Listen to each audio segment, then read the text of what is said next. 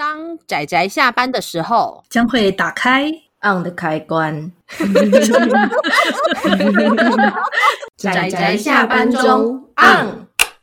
各位听友，大家好，欢迎收听仔仔下班中，我是大酸梅，我是阿妈。大家今天看漫画了吗？呃，因为这一次的 feat 其实蛮特别的，是因为。呃，以往我基本上都是找我身边的朋友，那要么是还没有做 podcast，要么就是宅圈相关的。那我这次算是请到了一位比较，虽然也会看动漫文化的作品，但是稍微有一点比较偏，就是圈外圈内的那种交界线上的。那他的 podcast 也基本上不是在讲宅相关的主题，所以这次算是比较特别的 feat，所以我们欢迎阿嬷。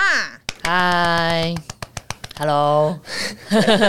那我先简单介绍一下，我们这一集其实是历史月的其中一集。那我们这个月的节目基本上会以历史类的 ACGN 的作品为主。呃，那当然大家知道啦，我们基本上的主轴还是漫画，所以我们这一集的前后刚好这几集是以亚洲的一些历史事件为作品主题的漫画。对，但说是这样说，结果其实我们我们几乎这几集亚洲为主的作品几乎都是。都是二次世界大战为主的哦，不是不是刻意挑选的，对，但是因为是刚好我们想要挑一些亚洲这边的作品，那也有台湾的人创作的作品，所以就。刚好都是二次世界大战，但是我觉得可能也一部分是因为年代相近，所以资料很多，所以很多人希望可以把那个年代的作品画出来。了解。所以就是像有，例如说我说的台湾人创作的，就是由 Bars 老师创作的《一九四五夏末》，那主角就是一个去日本念书的台湾女生，嗯，然后再讲她跟台湾的家人的故事，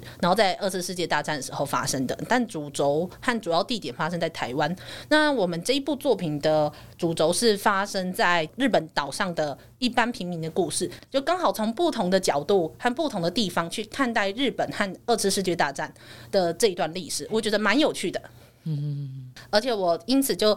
非常荣幸的邀请到了曾经在日本 gap year 的阿嬷，然后来 fit 我们节目。所以就是阿嬷，你要不要先介绍一下自己的节目？哦，好，大家好，我是阿嬷啊。我主持的那个那个 podcast 节目的名称叫做阿嬷骗孙。哦啊，就是该怎么讲？因为本身是呃是有医师的经历啊，啊，就是在做那个呃大众的卫生教育的这一块，想用比较有趣的方式啊，里面也结合了一些那个情感教育等等的，哦，我自己喜欢的主题啊，穿插在那个节目里面这样。嗯，我也是阿嬷片酸的忠实听众。好，感谢感谢。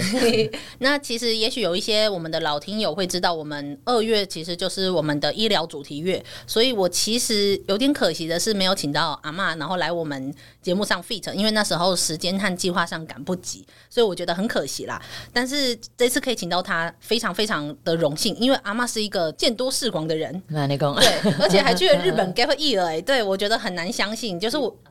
其实只去三个月啦，可是就是因为一部分是阿妈还要学日文嘛，哎，日文很难学，真不是我要说，对，然后但是因为日文有一定的程度，又待过日本，所以我觉得请他来跟我一起讨论这部作品，我觉得会蛮适合的。所以呃，我们今天要讨论的这部作品，我们终于难得可以请到一位会日文的人来帮我们念一下我们这部作品的名字，叫做啊，这部作品因为我是在 Netflix 看的嘛。那它的那个中文的名称都叫做《这个世界的角落》哦啊，当然还有其他的一个翻译的片名啊。那它的日文的名字叫做《この世界の片隅に》哦啊。 就是翻译的，我觉得就单纯翻译的这边，我自己是有一些感想，因为我那个时候其实研究了一下，就是呃，当然就是呃，中国啊、香港、台湾呃不同的地方，它的译名可能会不一样啊。那我们知道有的时候呃，像就是电影名称这种东西，它其实是可以去意译的哦、呃，是意思的意嘛，就是说你今天因为单纯直接翻译过来，有时候会很无聊哦。举例来讲，我刚刚讲这个世界的角落，它其实就是直翻。嗯，对对，然后就是直接翻，就是日文原本的呃，この世界の片隅，你直接翻过来啊。可是，在台湾哦，我我记得它是呃用不同的名字，然后它是翻成叫做“谢谢你在世界角落中找到我”。嗯，哦，当然就是就单纯就翻译的啊，为什么这样子翻？我觉得就可以讨论很多啊。不过这边就稍微提一下，就是在不同地方是有不同的译名这样子。对。 就是其实也有一部分就是找阿嬷，也是因为她会日文。那么我们可能在后面的，我们在我们这个节目的比较后段会提到一些动画跟漫画中间的一些翻译上面的差异。那找呃导致的一些争议，这样，所以我觉得请会日文的人刚好来，可能比较还蛮适合的这样子，所以就还蛮特别的啦。但是我有问过阿妈说，她有没有在日本碰过刚好跟二次世界大战相关的人事物？那可能因为阿妈待的时间稍微短了一点，所以可能比较没有碰到。没有，我就有碰到，就是嗯、呃，印象深刻，当然就是几位香港人啊，跟中国人。哎，那那个时候因为刚好是反中反反送中刚开始的时候啊。哦所以的确，我觉得如果单纯就哎、欸，就时代的一些呃渊源，那个时候是刚好啊，就遇到反送中刚开始，记得也是刚开始两三个月吧。然后就是在那边就是遇到呃的香港人，他们基本上呃，当然就就就是让我感觉就是基本上大家都是蛮团结的啊，然后大家对政府的立场都还蛮一致的，真的。哦，香港人，我真的要对香港致上非常高的敬意。对啊，然后同同时，因为也有遇到中国人，所以说就是就在更进一步的是不同的感觉。以前就会觉得说，嗯，就是以前我自己太把人民跟政府绑在一起，没错。可是到后面会发觉说，这其实是要分开来看的，因为嗯，政府它是可以给人民提供啊、呃、他们自己想要立场的教育啊，然后的确也有可能人民会。因为接受了这样的教育，他没有机会去理解哦，就是呃，另外另外一面的事实等等哦啊。可是就我自己接触过香港人跟中国人，我觉得就是如果真的把人民绑跟跟政府绑在一起看，会很痛苦。对对，因为人跟人之间的交流，你你活生生的人站在你面前，你跟他交流，你才能知道他的他为什么会有这样的立场。这样子讲好了。对我我很明白，尤其就是在我旅行的时候，我有碰过各式各样的人。那他们在他们的身家背景下的时候，他们的认知其实都会跟我们不太一样。其实甚至不要说。其他的人，甚至连我们自己的年代都会有所谓的红代沟嘛？为什么？就是因为我们上一代跟下一代的价值观都会很不一样。那连生我们养我们的家庭，有时候都会有不一样的立场跟想法的时候，这种冲突多少是会的。那还有包括到阿嬷刚刚提到的说，说政府和有时候政府会用为了自己的立场，然后去给予人民一些算是灌输一些。想法，那我觉得这真的是一个国家公权力，应该算是国家机器蛮可怕的地方。所以我觉得在这部作品中，我觉得就可以看到日本政府那时候在二次世界大战的时候是如何的介入跟影响他们一般人民的生活。虽然说这部作品看起来其实是有一点轻松取向的，可是我觉得你你可以很明显看到那时候。难听点就是，我觉得有点算是洗脑啦，因为毕竟里面真的有很多他们宣传的文宣啊、内容啊，真的是哦，我觉得有点不堪吧。以我一个、嗯、好啦，因为我们毕竟是台湾人嘛，我们是在二次世界大战某种程度下是日本的殖民的一部分，是对我们有很多，我觉得我多少会站在台湾这边的立场，就是我没有。嗯我还是很喜欢日本的、啊，真的。澄清一下，没有，对，我还是很喜欢日本。我毕竟受到就是日本的漫画影响这么多，但是我觉得还是得说一下这一些，就是我们不能够否认过历史中发生过的事情。对，那我自己其实也不太有碰到二次世界大战跟日本相关的东西，但是我在旅行中的时候有看过，就是集中营，就是奥斯威辛跟呃布拉格附近有一个泰雷金集中营，就可以看到。你光是去那个地方，你都可以感受到那种很可怕的气场。它不是恐怖，它是很深很深的哀伤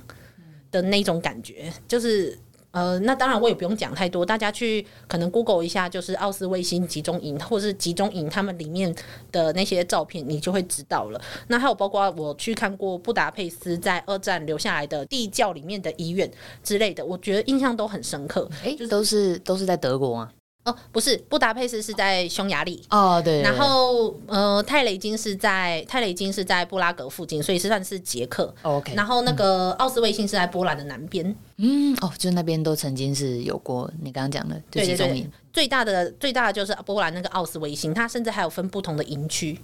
这样。然后、哦、都是都是哎，都是当年纳粹的，对，就是纳粹建立然后留下来的，真的很可怕。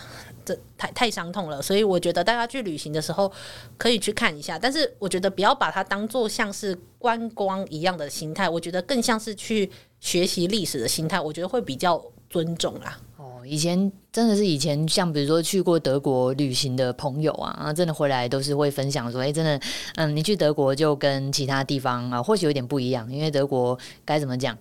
嗯，那个时候印象是它是一个是愿意反省的国家，嗯，哦，就真的就政府的立场来讲啊，他们把一些呃当年的一些就是呃，比如说柏林围墙啊，还是说一些跟历史有关的，就是景物，他们没有没有打算要掩盖掉这段历史的、嗯、这这段历史的意思，啊他们反而变成一个哎，就是呃，真的是经典啊，就是让后来的呃，就是去观光的人，他们也能理解这段历史，这样。对，我觉得其实这件事蛮重要的，因为尤其像那时候不是有德国总理，然后在。那个在那个墓碑前面，然后跪下来，然后跟犹太人，就是类似类似，就是对犹太人表现道歉。虽然说句实在话，你真的要说的话，可能也不是跟这个总理有非常深密切的关系，但是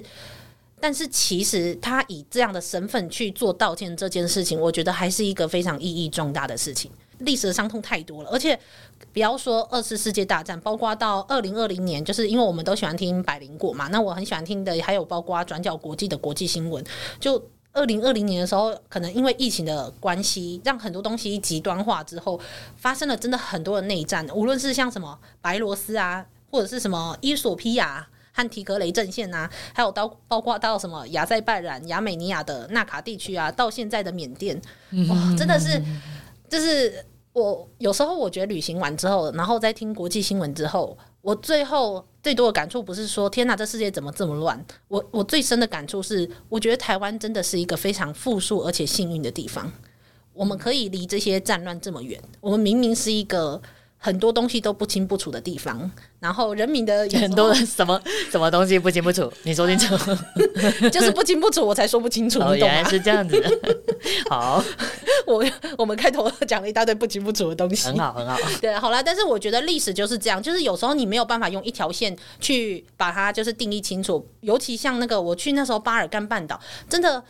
因为他们他们是一块半岛，所以不像台湾一样，我们再怎么样地缘关系还是可以很清楚的分界掉其他东西，就是我们很清楚的去分野。哦，我懂你意思。嗯，就比如说，就是嗯，我们都会讲台海危机啊，可是其实如果就战略的角度来讲啊，其实台湾的战略位置是算还不错。没错。而且就不会像我说的那个，是因为那你要以什么什么地方为那个界限？你和其就你和其他国家的界限，所以民族、国家、政府，当还有包括宗教，就全部混在一起的时候，是一个你很难去定出那个分野的地方的时候，你的动荡就会变得更多。所以当大家没有共识的时候，就很就很麻烦。所以。我觉得旅行完之后，我真正感受到就是台湾是一个非常幸运的地方。虽然我觉得很多地方当然很不好，但是我们仍然是一个很幸运的地方，还有国家。哦，哎，没错，哦，剪掉。哦。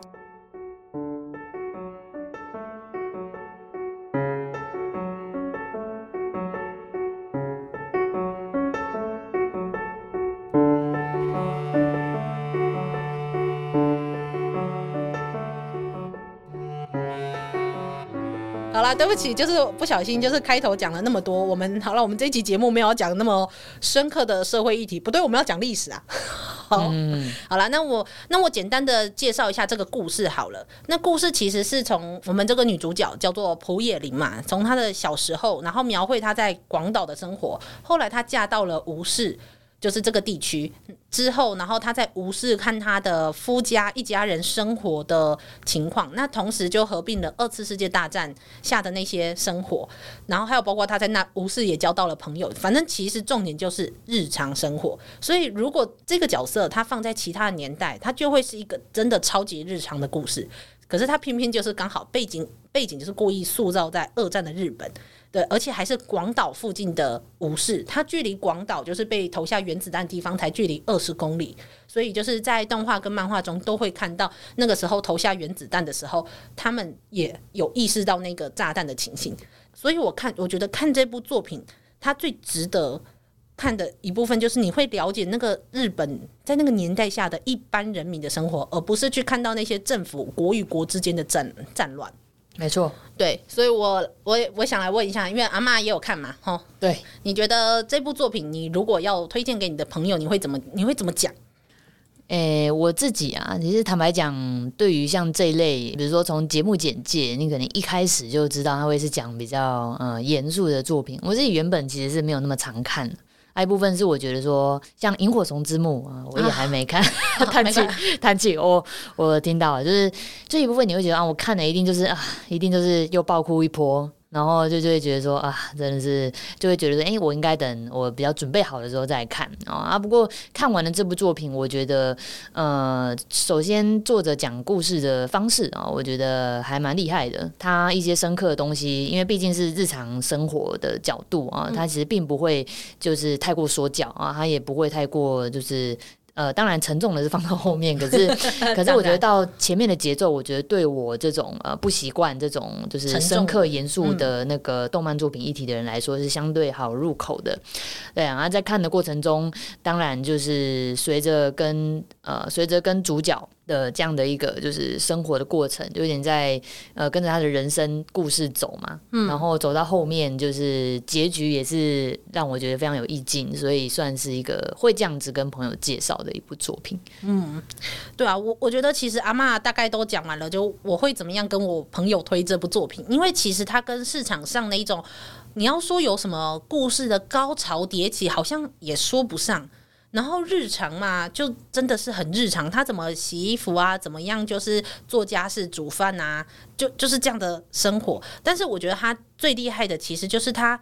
同时可以掌握到那个细腻，可是他又不会让你觉得繁琐。然后你会觉得说，啊，原来是这个样子吗？原来那个年代会做这种事吗？原来他们会吃这种东西吗？就像那个不是有一个南宫饭？对，那个超好笑。大家如果有 Netflix，可以直接就去看，或者是网络上就有。就甚至有人直接还原那个南宫饭啊，是这样。听说真的不是很好吃。好，我知道。我我是觉得不会想要尝试这个东西的。日本的东西太多太好吃了。嗯嗯嗯。对，但是我觉得呃，因为我主要也有看漫画嘛，那动画是有删减掉一些剧情的。那我讲的主要是漫画的优点的话，我觉得它是把那种很残酷的现实还有战争，去搭配上主角是一个非常喜欢幻想的女性，所以她一边把。残酷的现实搭配上那个幻想中间的世界，虚幻跟现实交错的那个，他在原作里面的，应该说主角给我的感觉就是就，就哦，不好意思，我没有看看那个漫漫画，可是就那个电影本身，呃，主角的性格应该算是有点。呃，就是大啦啦天然，呃，天然呆，天然呆的傻大姐的感觉嘛。然后我觉得这样的安排也很有趣哦。就是今天算是呃，不晓得是不是作者刻意啊，应应应该就是刻意的，刻意为之，不然就是整部就变得沉重，太沉重了。没错。哦，然后今天主角他这样去设定一个，就是真的就是一般人民，而且他就是一个乐天的个性，没错。哦，然后一个喜欢喜欢画画，就是的一个女生，嗯、对。我觉得这是让整个故事的步调，虽然你可以感受到战争的困苦，可是你又不会因此觉得这部故事太沉重到难以下咽的那种程度。就是看着主角们，就是一边很 一边过得很苦，然后可是又很自得其乐，你就会不自觉的，就是一边哀叹，可是又一边跟着他们一起笑，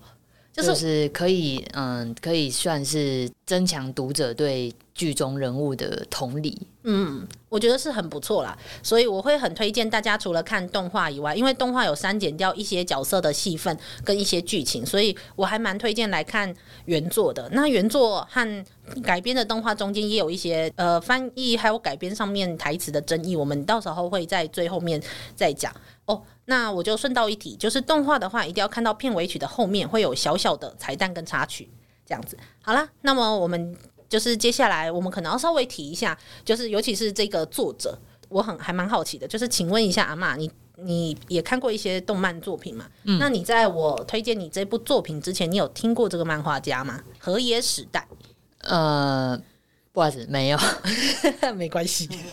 我觉得要多少介绍一下，因为毕竟他的作品真的不是很市场取向，嗯哼，看看就知道，无论是画风啊，还是到他的故事风格，那他其实是。一九六八年出生，那他是出生在广岛县的广岛市，所以就可以看出他的他的背景，还有他的出生地，其实多少是影响他来画这类型的题材的其中一个元素。那目前已经差不多五十二岁了，其实他不算是特别年长的漫画家，但也不算是就是轻就是比较年轻的漫画家，刚好差不多中生代吧。因为比较年长一点，像什么昭和二十四年组、那个花之二十四年组、迪尾望都、竹宫惠子，他们都已经七十几岁了，还在画，还对，还有的，还有的好的，对，好的。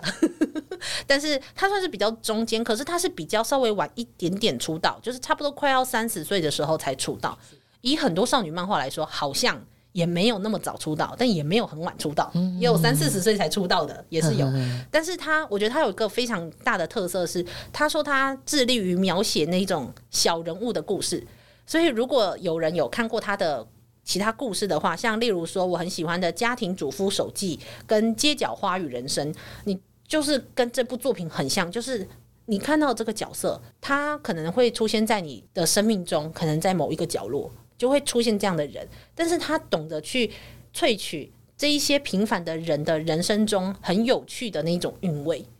这样子，然后他都不是画那种非常非常具有戏剧张力的那种，像是少年 Jump 的那种男主角的那种个性，看得出来，真的，你要说女主角很爱幻想，但是也没有到真的很夸张的那种地步，就是他只是会在脑中想着，但是其实跟很多。呃，作品中的主角很喜欢幻想各式各样奇怪的剧情，比起来好像也没有那么夸张。就我觉得，在他的故事中的风格比较偏这样子，只是因为刚好他呃的这一部，还有包括他比较早期有一部叫做呃《细兰之街樱之国》，他那个《细兰之街樱之国》这部作品，这部作品也很痛，也是那种很日常的很痛。它里面在讲的是在二次世界大战之下，受到了原子弹的辐射的。那一些存活下来的人，活在自己可能随时会受到辐射影响而死去的恐惧当中的那种日常的人生。所以虽然封面一样看起来很可爱，可是很痛，我真的觉得很痛。对啊，这谢谢你在这世界找到我这一部里面，当然它后期呃，就是到呃，当然我们都知道的一个历史，就是核弹啊、呃、被投到广岛之后，那的确也有穿插在里面说，哎，真的是呃，用庶民的角度来看啊、呃，有人真的就是因为受到辐射的那个影响啊，身身体也出现了一些呃病变。对，等等的，对，其实，在这一部作品中也有提到，只是在《细兰之间樱之国》的主角就是其中一个。那对，就是他在画这些的时候，都是那种很轻描淡写的语气跟气氛，你去深思的时候，你可以感受到那种沉痛这样的作品。所以，我觉得他是少数很掌握现实的人的。呃，描绘的一种特别的、蛮特别的漫画家，只是可能不是市场的流行，包括他他的画风也不是那种很繁复、很华美，然后看起来很有戏剧张力，就是构图张力的那一种漫画家。虽然说其实他还算有一点点小名气，但是我还是希望可以在我们的节目中就是推荐他这样。那除了他的这几部作品以外，他还有包括在二零一九年的时候，他有画一部叫做《曼福图谱》。这一部漫画，那这个漫画说是漫画，其实不如说，他说他发现他自己的妈妈其实不太知道怎么看漫画，所以然后他也看不懂一些漫画里面的一些符号，例如说有一些他在思考很多事情的时候，那个思考的那个样子就会变得很像是漩涡一样的，或者是他们很多形声字就会放在旁边。他说他妈妈会看不懂，所以于是他就画了一本漫画来教人怎么样去看懂日本的漫画中的很多这个符号跟意象。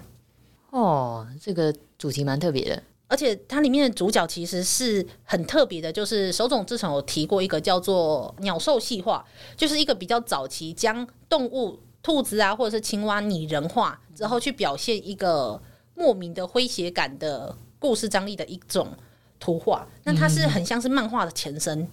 就是将动物拟人化，还有包括它表达的那个画面的张力的这一点，所以它就是借由这这个画呃鸟兽戏画的里面的这几个兔子啊、青蛙，然后去讲解这一些图像，其实非常有趣。而且，请不要小看这个，在二零一九年的时候，这部漫画讲的这些内容被放到了大英博物馆的漫画展里面，嗯、就是那个那时候是少数，你知道吗？日本的漫画叫做漫画的这一个。嗯艺术品被放到了国际殿堂的等级，嗯嗯，那是第一次哦，真的，而且他的漫画就是放在前面给那些欧洲人去看，说哦，原来日本漫画会这样，要这样子看，因为、啊、因为很多对我们来说很理所当然的意象，可是对他们欧洲人来说，其实他们不懂，因为他们看的大部分都是比较偏欧美式的漫画。了解，嗯，所以就可以看出他的作品其实是有一定程度的地位的。就是很特别，如果未来有机会，我是希望可以录个节目来讨论我去这个这个展览的一些想法啦。不过应该是希望有有机会，我希望我们可以在顾虑一周双更的时候，可以同时做到这件事情。总之，他是一个非常优秀的漫画家，但是只是算是台湾人比较陌生的这样。那他出版的很多作品，基本上我都买，所以我很喜欢，所以就希望就大家如果有机会可以去看看。好了，那么。讲了一大堆的前言，这才是前言呢。但是好了，我们基本上就是要开始讨论故事的内容喽。如果就是很介意爆雷的或剧透的听友的话，就是可以自己去把这部漫画找回来，或者是去 Netflix 上面就是看完这整部的动画。但是，呃，这部漫画应该在一般的漫画店也是找不到的，所以我会直接推荐直接买下来吧。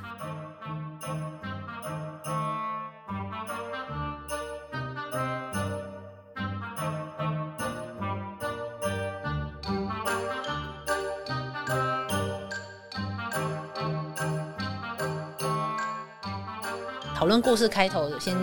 来问一下阿妈，你你在里面有什么很印象深刻，或者是很喜欢的角色，或者是剧情？嗯，那可是我爸讲剧情会不会就剧透了？没关系，我们现在哦，对，刚刚讲了有 有防雷液了。对，因为我是非常喜欢推理作品的人，所以只要开始讨论剧情，我一定会踩防雷线。Okay. 我连那个时间轴都会写防雷。OK OK，非常的缜密，非常好。没错，我最讨厌。我跟你说，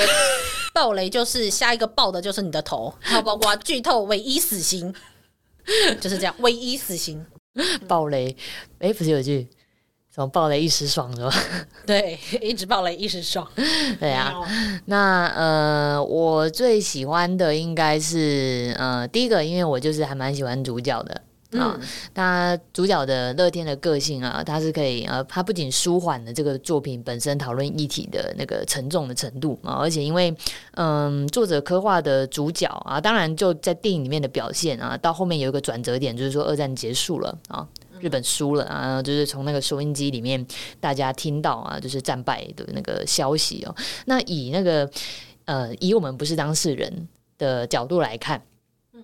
休战代表什么意思？啊，开心呐！终于战争终于停止了啊！就是去当当兵的可以回家了啊，怎么样？可是当下在这个作品里面呢，就是作者描述的那个主角当下的一个啊反应，其实非常的该怎么该怎么讲？就是他是很愤恨不平的。没错，在当下，我觉得他这样的一个就是情绪啊，这样的一个安排，呃，一开始会觉得，哎，怎么？怎么跟我想的不一样？嗯，然后可是到后面就是随着就是作者他自己讲的话，我可以理解说，哎，他今天的立场吧，他的立场就是说，都已经付出那么多了，没错。哦，身为一个庶民，他能够奉献给国家的，也都奉献出去了啊！不管是在日常生活中配合去配合的防空演习啊，然后家里面真的是，嗯，他哥哥吧去当兵了，后来回来的是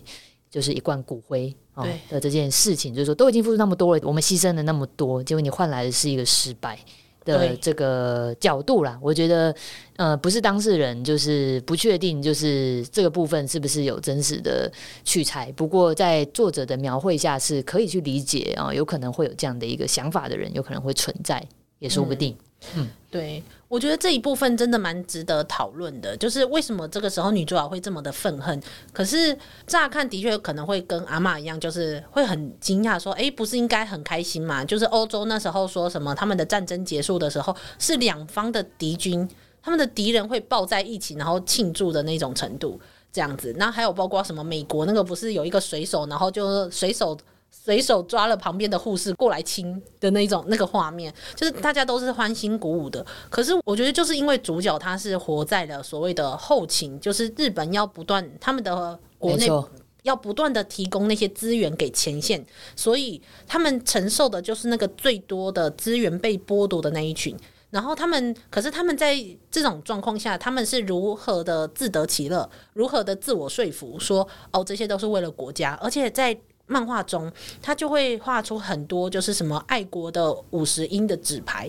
这样它里面就在画说，就是他们你我们要怎么样为国家付出啊？然后甚至他们配给的食物越来越少啊，那里面就会发现说，女主角甚至还要去摘野菜来吃，就包括除了南宫饭嘛，我们有聊到开玩笑说那个很难吃的南宫饭以外，他甚至还在想说蒲公英草要怎么样把它拿过来煮饭，怎么加菜，然后。东西如果一旦少了，去黑市就几乎是买一罐糖要等于一个月的生活费的这种程度。他们在付出了这么多、这么困苦、资源这么少的时候，他们唯一能够让他们撑过这段日子的，是他们对这个国家和这个政府的相信。说哦，我知道你是为了一个理念，然后我认同你，所以我愿意付出。结果最后你告诉我说，没有这个理念也是可以被放弃的。就是我，我的确刚开始我也想，他说怎么那么生气？可是后来想想啊，对，如果是我的话，就是如果今天你跟我一样，就是我们全部站到最后一兵一卒，连我的所有的手脚全部都被剥夺了，那没关系，我们是为了我们的理念。那结果后来发现，哎、欸，没有哎、欸，就是这群人，还有甚至还有一些上层嘛，日本天皇啊，都被保护的好好的。还在活在日本国内，他们不用上战场，不用上第一阵线。那原来他们是这么的没有意义吗？就我觉得这有时候都都会开始怀疑说，那人他们是不是存在超级没有价值？的确啊，那只是说，当然就是我觉得任何有描绘到呃战争的作品，我自己的出发点就是，当然就是作者的意图，当然。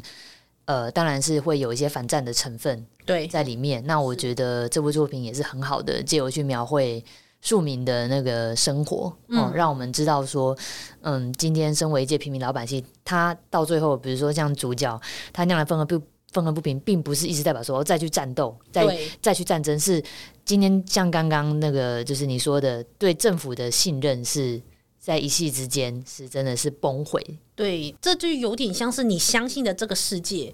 就整个崩毁掉，嗯、你没有办法接受的那种强烈的怀疑跟自我质疑的那种感觉吧，那种痛苦，嗯、我觉得其实蛮难过的啦。就是你会发现，虽然女主角其实有点看起来有点天然呆、大拉拉的，但是说不定其实她就是在这样的生活中承受了很多的压力，只是她很自得其乐。对啊。对，可是他可以自得其乐，也许就是因为他相信着政府的这一些行为是对的。嗯、结果后来他才发现也没有诶、欸，他的付出真的一点价值都没有，你、欸、真的超痛的、欸，就是看一看都觉得啊，死亡重如泰山，但是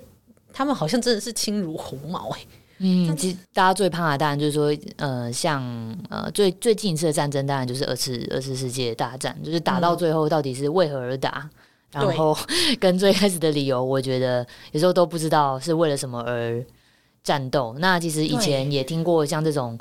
人命是慢慢的被看看作是呃看作是哎，好像单纯就是一个数字。没错，哦，就是数数字。可是真的你放到现实生活中，是一个生命的逝去，其实是非常的。就是让人伤心的，真的。所以我觉得，好啦，又又要感谢，还有觉得庆幸，说我们活在了一个，就算一个人逝去，我们都会如此认真的去尊重，或者是尽可能的想要去保护一个生命的社会中，而不是。在那个时候，你连哭泣都没有什么时间，你连为一个人哀悼都没有什么时间，嗯、就是每一个人的死真的都看起来没有价值的那种时候，我觉得看起来才是真正的，我觉得最让人觉得悲痛的那种情况。但是那个就是那个时代的洪流了，冲冲刷下，真的是看出战争有多么的残酷跟悲催。但是好了，我们虽然说的好像变成很很严肃的话题，但是其实这部作品它本身的步调大部分还是很轻松的，而且像是它的画风，它基本上都不用那种现代的女性向作品那种很繁复的画风，它是很像是那种粉彩、蜡笔或是铅笔手绘的那种风格，甚至其实以一个一九九五年出道的漫画家来说，其实是有一点点少见的，跟主流市场不太一样。但是我觉得他有一个有趣的是，他在漫画中他会借由改变他的画风的风格，就是那个媒材的使用，然后来表现出不一样的东西。像例如说，在漫画中，他的朋友死去的时候，他没有非常直接的。画出他的朋友死去的样子，他是用一种像是蜡笔的风格画出了他，然后再加上他已经失去的右手，去画出那个画面，然后画出他跟他的朋友靠在一起的画面。可是他的朋友跟后面的所有背景，其实已经被炸毁的那些建筑物都看起来好好的，但是是用蜡笔一样的风格。可是只有女主角林，她本人是用铅笔的风格。然后去绘制那个画面，很清楚的感受到，虽然这是一个他的想象，但是你可以知道什么是真的，什么是假的，然后什么活在他的现实、他的虚幻当中，然后更感受到那一种回忆故人的那一种悲伤。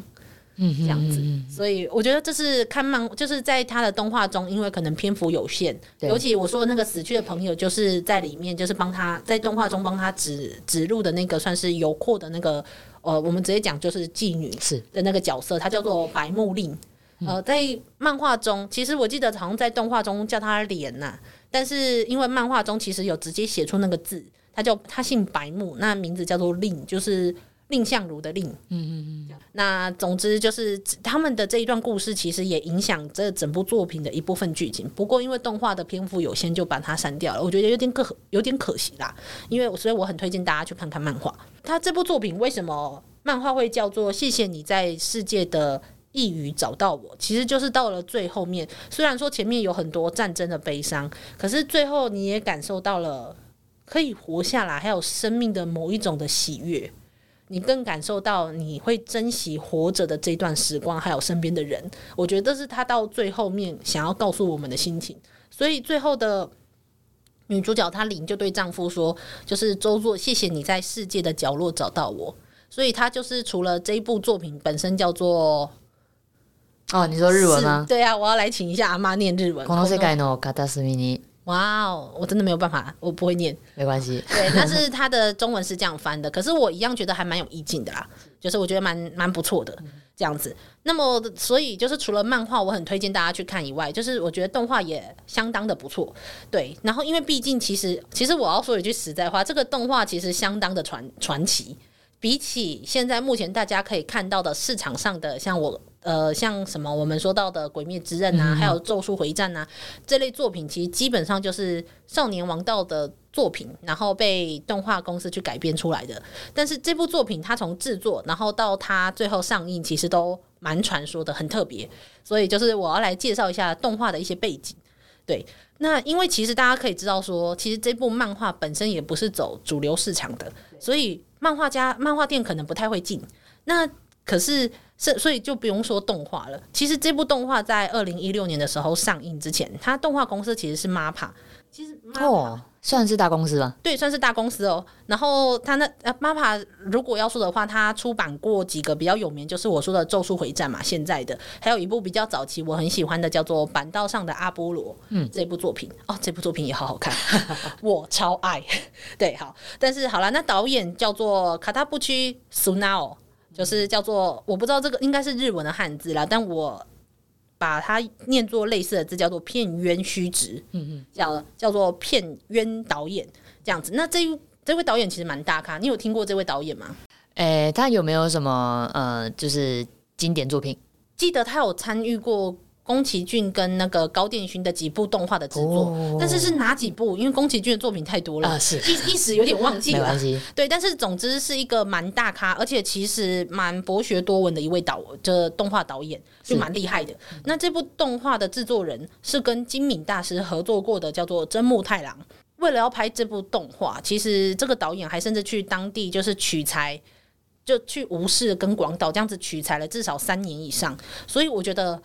超认真的，我真的有时候对于日本的考究觉得非常的特别，就是他们怎么可以这么认真这样？但是也有一部分是因为那个时候的经费有点不足，所以你知道这部动这部电影动画，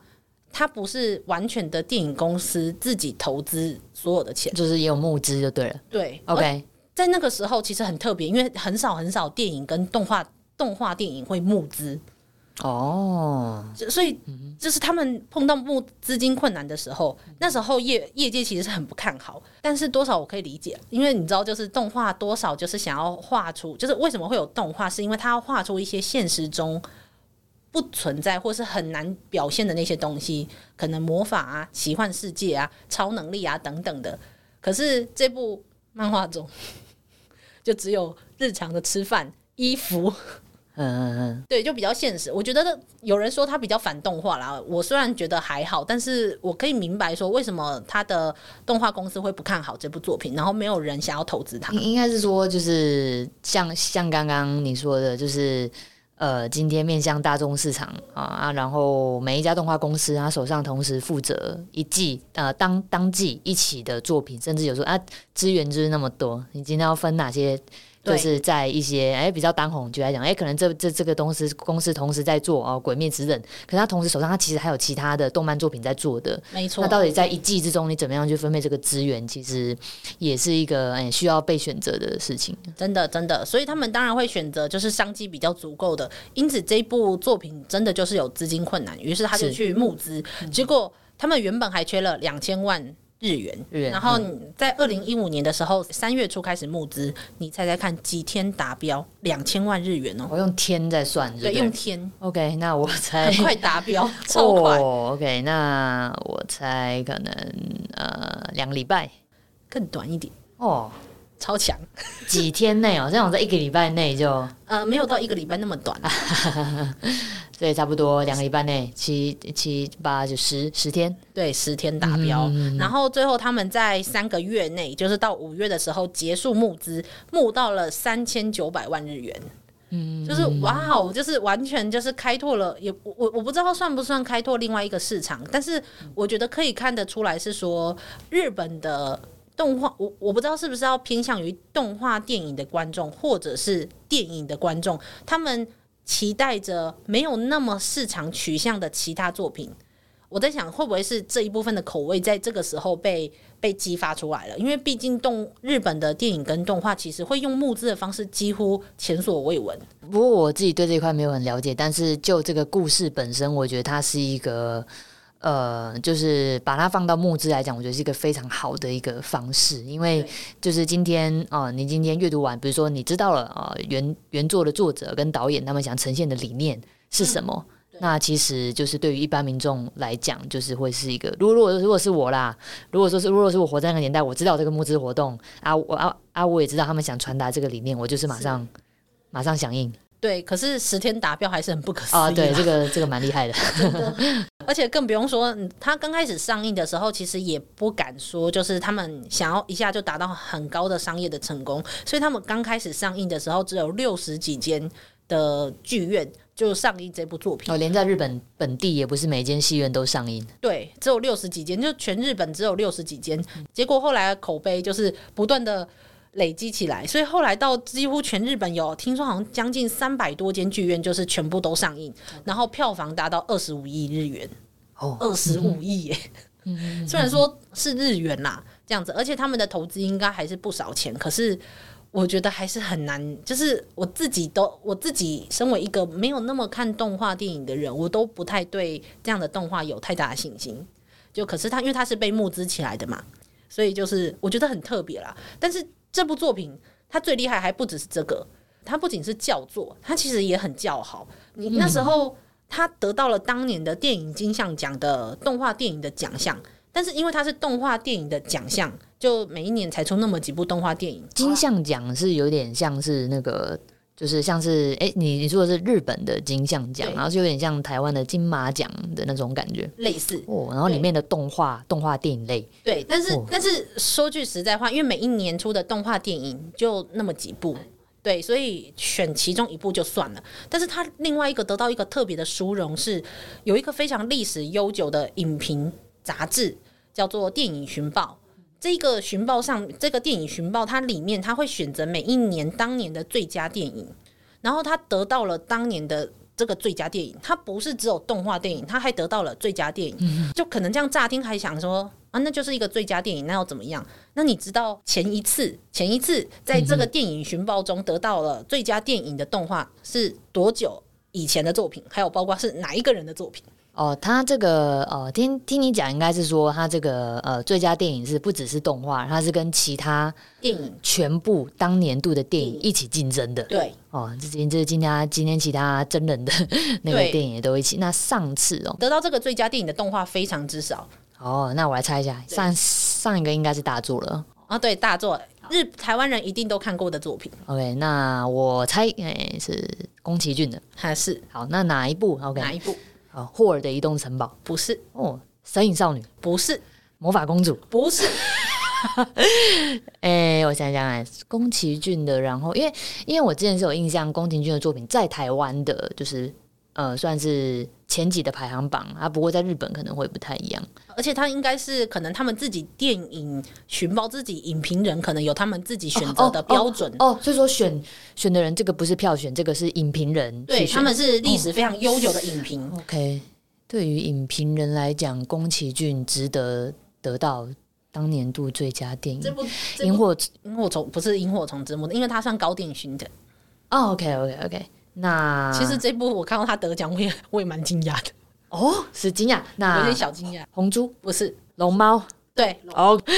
可以算定番，可以。我在想说，哇塞，都快讲完了。对，都快讲完了，没有啦。重点是这三十年前的事了。他是二零一六还二零一七年的时候，大概得到这个奖项。然后前一次就是《龙猫》一部动画电影，然后得到了这个殊荣。一九八八年的时候，嗯，已经很久了。对啊，三十隔了三十年，代表说对于当年度，嗯，就是影评人纵观当年度的电影，觉得就是这部实在是实属佳作，对啊选成。而且基本上，因为毕竟日本其实电影也出也出非常多电影，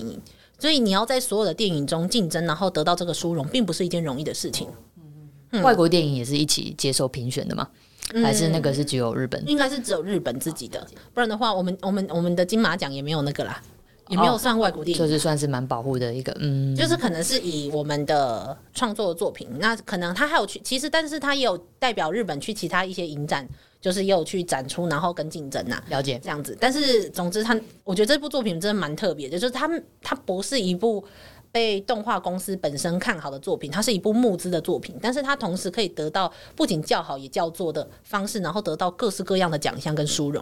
就而且它不仅是包括这一些影评奖，他甚至囊括了几乎当年的几乎很多什么动画动画电影奖，然后什么导演奖，然后甚至连女主角配音都得奖。嗯，这样，所以我觉得很特别啦，就是一部我觉得应该要拿出来大家介绍一下它的特别的地位的一部是难得的动画。对，但是虽然我们前面讲了很多它特别而且很好的地方，但是我觉得我们要来讲一下它的争议了。好的，来吧。好。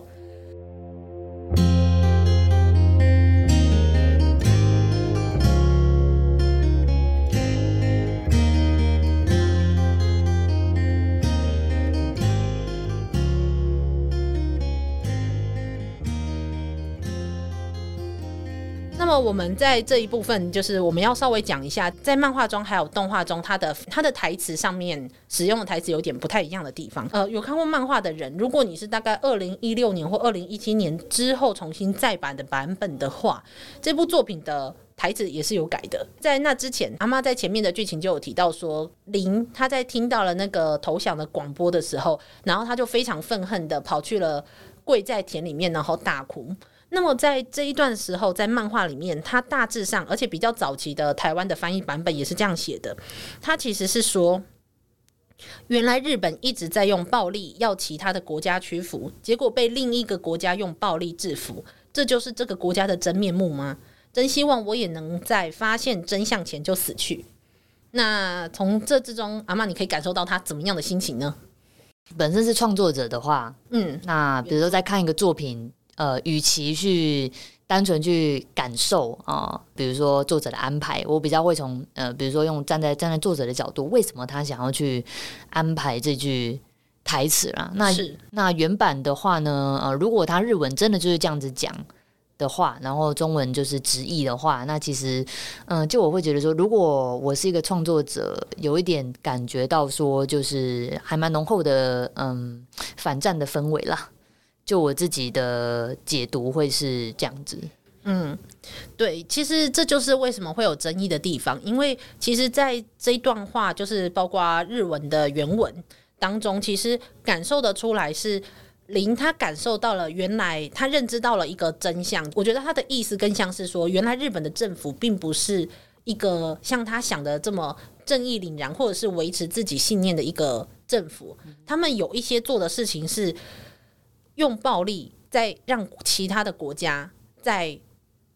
被他们制服这件事情，他那个时候，而且在漫画中哦，他还有画出了韩国的国旗。OK，可是，在动画中，他变得非常遥远，飘一下，就在那个屋顶上面飘了一下。Oh, 对，然后可是在，在嗯。因为我这边我要给阿妈看一下，嗯，就是在漫画中是这个样子的，就是你会看到说他的韩国国旗其实非常的大，哦，然后而且这一段这一段其实是有被改变过的，就是他真正的句子是我刚刚大概讲的意思，那我也可以给阿妈看一下他的那个。好来，它的日文的原文。哦，对，我有把日文的原文就是现在给阿妈看一下，那就可以看得出来说，其实，在这一段中，林他想表达的意思更像是说，他认知到了自己的国家在施予一些对待一些其他的国家是施予一些暴力的对待，那从中得到了一些资源。但是他认知到了这件事情，然后最后为什么日本会投降？就是因为当他们受到了另外一个暴力的对待，就是像美国嘛，给了他们两颗原子弹，那最后他们只好投降。原来他们的秉持的理念是这么的简单的，是可以被颠覆的，其实就是以暴制暴。那么其实自己国家的理念跟坚持的东西，其实也不过如此。他才发现到，原来这才是这场战争的真相。对，可是，在动画中，他把它。改成的是说，所以我们必须要对暴力屈服嘛，这样子。然后这个时候再加上那个画面，就把韩国的国旗就是变得很远，就是稍微飘一下，有哦，但是有飘一下。嗯，对。所以如果大家有兴趣的话，把这一段就是在网络上，还有包括日本，甚至在韩国也有兴起一阵的风波，就大家可以把这一段在网络上大家讨论的文章都拿出来看。就是不是我故意要去偏颇这件事情。嗯、那我买到的版本是二零一六年或二零一七年之后又重新再版的版本。那他在漫画中，他这一段我说的变变成比较感觉有争议的对话，他是讲成这样：他说，这是要我们向暴力屈服吗？意思是我们得向暴力低头吗？这样。那这个时候，我觉得有一个非常大的差异就会被塑造出来，就是一个是。他认知到了自己国家做错的事情，那另外一个是他觉得自己的国家只是输了，他没有觉得自己的国家做错了事情。所以为什么会在那时候台湾跟韩国其实有兴起一阵讨论这一段话的风波，就是这样子。就但是其实有人在访问导演的时候也有问过这件事哦，他说哦，因为那个时候那个年代的很多人，他们并没有认知到说自己的国家的什么正义啊、大义啊这种东西，他。他们只在当下只觉得说啊，自己的国家的后勤、后勤的提供粮食啊，或提供资源的能力不够，所以他们输了。很多人在那个年代是这样是这样想的，所以他们并没有认知到自己的国家做错了什么。所以他觉得，既然林是一个一般的家庭主妇，那么他应该就不用去思考这一部分的事情。嗯嗯嗯嗯，这样听听虽然很有道理，可是我觉得他会完全的。偏离了刚开始原作他想表达的东西，它不是说删减剧情的这么简单，它是一种这个作品的结局的核心会完全被改变的的一个改编的方式。嗯、就是其实，在遇到这种改编的呃作品，不不管它的原作有可能是轻小说，有可能是漫画，嗯、那反正改编在改动的过程中，其实坦白讲，有的时候呃，就是导演一定也会有想要他想要。表达的事情，那这中间当然，如果是一个理想的一个团队合作，通常是会跟原作的作者讨论。那我自己啊，就是觉得，呃，通常应该都是在原作作者的许可之下，嗯、才能够获得这样的一个改编啊。哦、但但是，其实我可以告诉你，如果改编的权利已经被卖给动画公司，或者是已经在出版作品的时候已经给了出版社的话，那么就是由出版社和或者是出版社已经给了动画公司的时候，那就是由他们拥有。改编的权利哦，因为因为我我不太确定，像刚刚那个事件里面的前因后果是到底是呃原作老师他知道哦、呃、作品即将会被做修改，还是他在不知道的状况下，就是这个权利交出去了，可是最后被改动了，他没有办法去对啊，就是比较是比较麻烦。不过至少就是目前就已知事实可以知道，就是诶，很明显动画导演。他会做这样的安排，一定是他有另外他自己想表达的事情。对，就像我刚刚说，就是也有人问过他这件事情，那他是觉得说，因为林就是一个家庭主妇，他应该不会去思考到那么多的问题。了解这样子，但是如果你要说的话，以我的角度，我觉得我同样的回归到最后，我还是一个台湾人的身份，就是我这是我很少去意识到说，原来我是一个台湾人，然后再看这么一部作品，有时候有有点难以接受。哎，其实有很多人是在认知到。自己的错误，甚至这种作品其实就是在在那个时代下，哪一些人、哪一些历史发生过了，然后我们必须认知到什么事情，更像是这样。然后，但是他把它这样改，就是不同的呃，就是会造成不同的影响啊。对啊。因为今天就是作为一个呃乐听者的话，你解读的方式啊，当然有差异。然后就是我觉得不论哪一个选择，都一定是有好有坏。你选择改动，一定都会有你因此而呃可以得到的效果，可是一定也会有失去的东西。对，哇塞，阿妈你真的好中立哦。对啊，我就是个中立的。就是应应该是说，就是我觉得会需要去了解背后的原因啦。就是说，为什么他今天这样子做啊？我今天有没有办法？就是我在呃不喜欢一个东西之前啊，我有没有就是够了解他了？啊，真的了解，好，那我就讨厌他。对啊，对。可是因为因为其实导演有被访问过，然后他的回答其实说一句实在话，我不是很能够接受了。不过我说了，因为也有一部分是因为我站在台湾人的角度来看嘛。哦，你是说在访谈中他揭露了更多他自己的价值观跟立场？呃。就是因为我说了，他说他觉得林不会想到这种更像是国家立场的东西，嗯哼，这样子。可是你要说的话，其实我觉得林他是一个，他虽然大辣辣的，但是我不觉得他笨，他只是逆来顺受。对啊，他是一个逆来顺受。你要说他不会认知到这件事情嘛？我觉得不一定。但是好吧，可能每一个人对于角色的认知可能不太一样，但是。我只能说，好了，我我很喜欢原作，它中间带给我的感觉，然后这个时候被改编掉，我觉得有一点难以接受。但是可能也许有一些人会觉得说很有道理。好了，大部分目前觉得很有道理的都是日本人。哦，所以我算是少数，就是我算是少数，哎、欸，是台湾人，可是觉得不会觉得跳痛的这种。如果不以任何立场来看的话，我会觉得说不定他真的是这么想的。说不定这个导演说不定真的是这么想的，但是可是，在听完访谈之后，就是就会有不同的感觉。对，但是那个访谈其实也是讲的这么简单，但是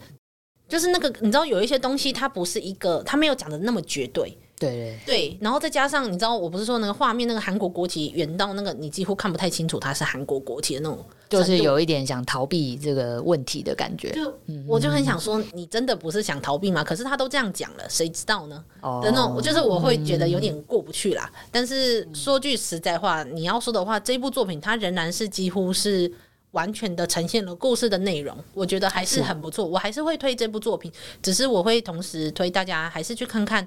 漫画的原文，那如果你看到是已经台词翻译的台词更改过后的版本的话，那可以去找找找看网络上这种有争议的内容。我觉得去面对这些争议，然后去理解可能日本人、台湾人或韩国人在面对这一些历史的想法跟立场。我觉得也是，也是一个看这种作品之后学习到的东西啦。是啊，是啊，嗯，对啊。但是好啦，强调一下，我还是很喜欢日本的漫画的，就是他们影响我非常 非常多。只是我不能否认的是，就我之前有跟阿嬷讨论过的那个光之风嘛，对，就是嗯，就是一个，他是真的是很少数，我没我最后没有办法接受的那种程度。嗯，我的小伙伴也每次都爱。批评我也不算批评我，就是他们都爱碎碎念说，就是每次只要跟我讨论起什么话题，或者讨论起什么作品，嗯、就算本来很轻松，最后就变得很沉重。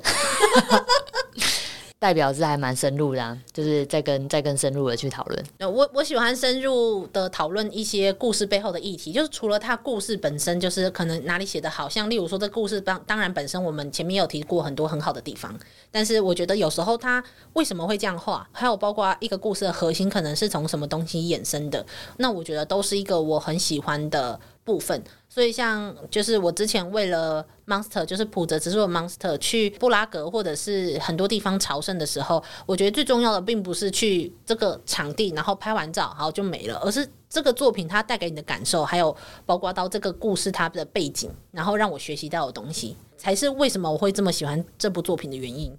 好啦，就是所以没关系，就是还有认真听到这里的听友，就是感谢你听了非常沉重的一集。就是二次世界大战的作品，我们历史月要要开心到哪里去？很难吧？对啊，历史月的作品每一个，就是我们提的什么作品，即要么就战争，然后要么就是各式各样的历史作品都很惨啊。那历史就是一个人类学习残酷人性的一部教科书啦，我觉得。好啦，那么我们差不多节目也差不多告一个段落了。那总之，这是一部我觉得把枯燥乏味的人生。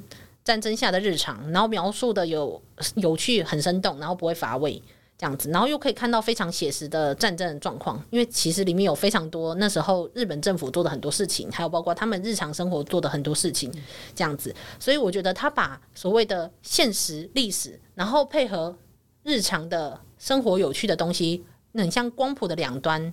混合在一起，我觉得很不错的作品。这一部就是我觉得他反其道而行，走出了跟市场反向的道路，可是仍然做出了相当成功的一部作品，所以我会很推荐大家去。看看他，所以阿嬷在我们的节目结束之前，有什么想跟我们的听友说的吗？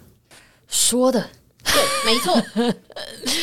诶，我觉得这部作品是，当然是再度推荐啊，对吧？然后我觉得像这样子全面的去看哪一部作品。呃，它有好的地方啊，当然也会有一些可能你觉得美中不足啊，像刚刚我们讨论了很多关于改动啊，就是它改编成那个动画之后的一些争议的问题，嗯、我觉得都是认识一个作品，呃，更更加全面认识这个作品的一个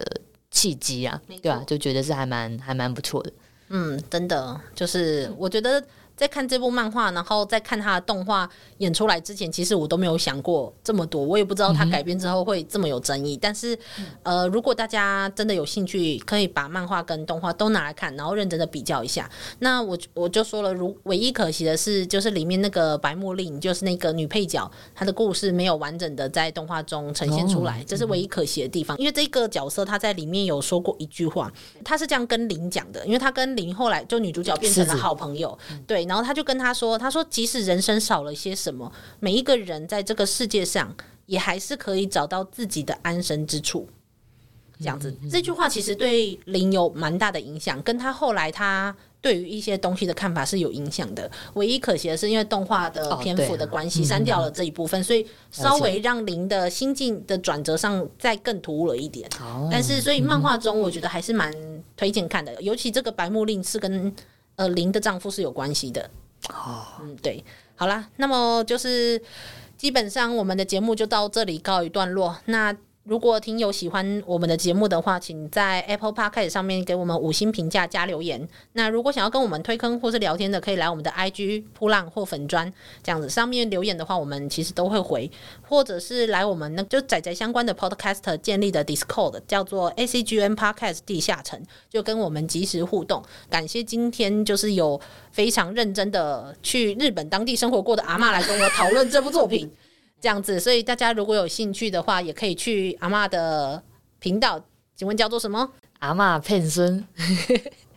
为什么你这个时候要偷笑？哦，就觉得这个是。各种意味深长的这个 podcast 名称啊，想要如果有想要了解为什么叫这么奇怪名字，可以再去听那个、哦、我们节目的 EP 里里面有说。嗯，对，我也是他的听众之一，就是我觉得他分享的有一些题目跟访谈都蛮有趣的。那大家如果有兴趣的话，也可以去听阿嬷访谈我的那集节目哦。好，我们是一个 podcaster，也像 YouTuber 一样互相 fit。对。虽然说，我觉得我们两个的频道的性质好像不太一样，听友不知道会不会去就是导彼此导流，但是好啦，希望可以这样子。对，好啦，那么就这样了。希望我们下次还有机会可以请到我们大咖的网红阿嬷来到我们的频道。那么就这样子喽，大家下次再见喽，大家拜拜，拜拜。